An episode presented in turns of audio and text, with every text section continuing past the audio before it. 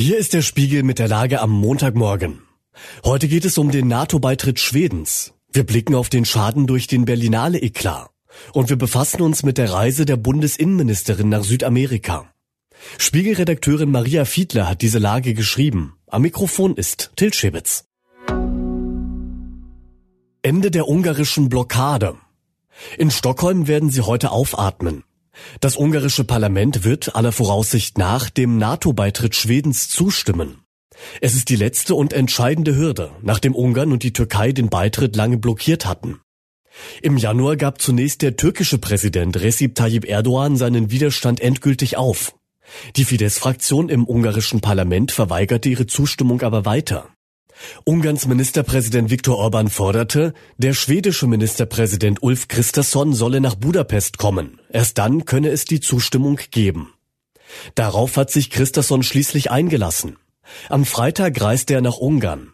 Das ist ein diplomatischer Erfolg für Orban und seine Fidesz-Partei. Bei dem Treffen verkündeten Orban und Christasson ein Abkommen.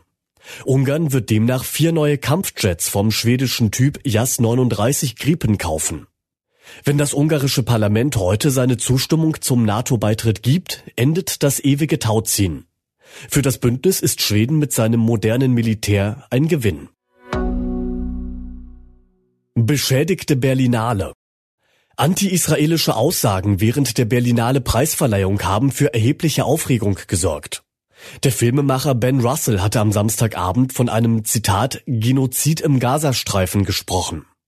Der palästinensische Filmemacher Basel Adra erklärte, es sei schwer für ihn zu feiern, während, Zitat, Zehntausende Menschen in Gaza geschlachtet würden. Eine Einordnung oder Kritik an den Gräueltaten der Hamas gab es nicht. Zwischenzeitlich tauchten auf dem Instagram-Kanal der Berlinale Sektion Panorama auch noch Posts mit israelfeindlichen Slogans auf. Diese wurden kurz darauf wieder gelöscht. Die Berlinale will Strafanzeige gegen Unbekannt stellen. Für den Kulturbetrieb war dieser Abschluss der Berlinale beschämend. Der Eklat dürfte noch weit über das Wochenende hinaus für Diskussionen sorgen. Klar ist, die Berlinale ist nach diesem Wochenende beschädigt. Faeser und der Kampf gegen die Drogenbosse. Bundesinnenministerin Nancy Faeser ist gestern nach Südamerika geflogen. Ihr Thema in den nächsten Tagen in Brasilien, Peru, Ecuador und Kolumbien der Kampf gegen die organisierte Kriminalität insbesondere gegen den Kokainhandel nach Deutschland. Deutschland wird als Zielland immer wichtiger. Innerhalb eines Jahres ist die sichergestellte Menge Kokain, die aus Südamerika zu uns verschifft worden ist, von 20 auf 35 Tonnen gestiegen. Das Problem? Faeser kann vor Ort bei Innenministerkollegen und Sicherheitsbehörden zwar Kontakte knüpfen und für verbesserte Zusammenarbeit werben, viel mehr aber auch nicht. Größere finanzielle Unterstützung für den Antidrogenkampf wird sie ihren Gesprächspartnern in Südamerika kaum in Aussicht stellen. Was sonst noch wichtig ist. Eine israelische Militäraktion in Rafah wird immer wahrscheinlicher. Nun hat die Armee dem Kabinett einen Aktionsplan präsentiert. Dabei geht es auch um Evakuierungen und Maßnahmen gegen Plünderung. In der US-Hauptstadt hat sich ein Soldat selbst in Brand gesetzt. Vor der israelischen Vertretung soll der Kampfpilot dabei Freiheit für Palästina gerufen haben. Depardieu erneut wegen sexuellen Übergriffs angezeigt.